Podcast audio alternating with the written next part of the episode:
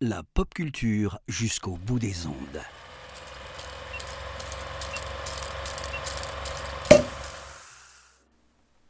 Bonjour à toutes, bonjour à tous. Bienvenue dans ce nouveau numéro du calendrier de l'après de l'apéro ciné.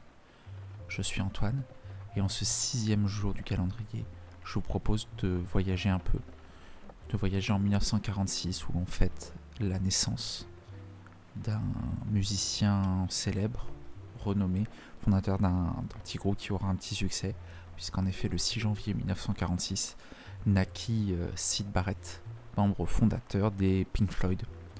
Alors pour rendre hommage à ce groupe euh, mythique dont Sid Barrett a énormément influencé, le choix du film euh, du jour est tout, est tout logique. On va vous parler, on va parler ensemble de Pink Floyd The Wall d'Alan Parker qui est sorti en 1982. Alors comment résumer euh, un film comme The Wall? C'est compliqué. Pour ainsi dire, on suit les pérégrinations psychologiques d'une star du rock nommée Pink. On va le suivre dans, dans, sa folie.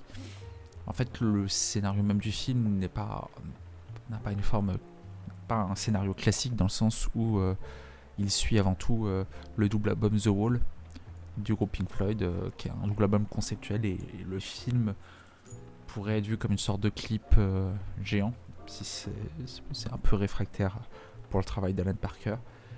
Mais le film illustre en fait l'album et tout ce qui va être raconté sur un scénario de Roger Waters, qui était un des leaders de Pink Floyd à cette époque-là. Alors pourquoi voir euh, The Wall? Premier lieu pour la, bande originale. The Wall, c'est un des plus grands albums du rock. On trouve des morceaux euh, très connus comme le Another Break in the Wall.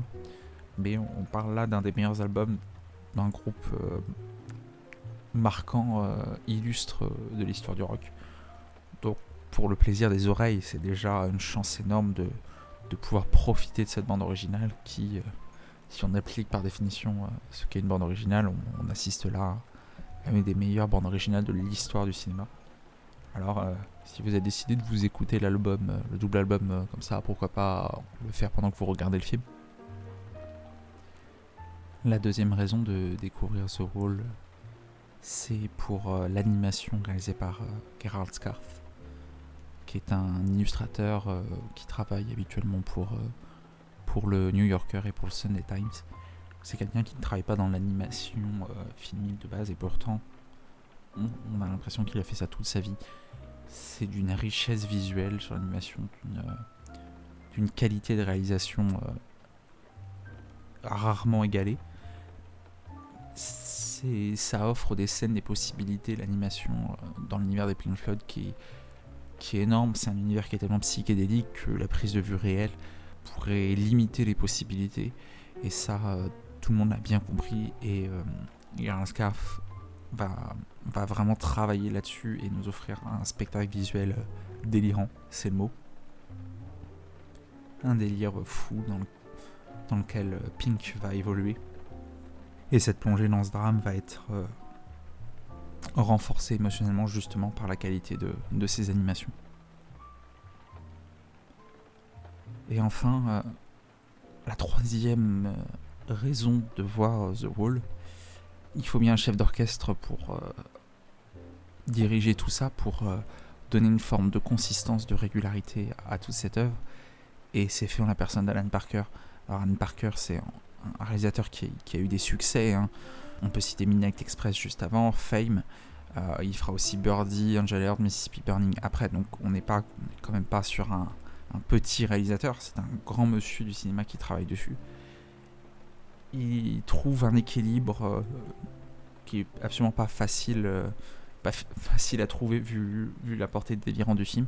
Il apporte toute une consistance dans sa mise en scène, euh, tout, toute une rigueur qui, qui nous transporte, qui fait que le film, lorsqu'on arrive à rentrer dedans, parce qu'il faut être honnête, on peut rester en marge, lorsqu'on rentre dedans, on assiste à un spectacle absolument fabuleux, absolument unique.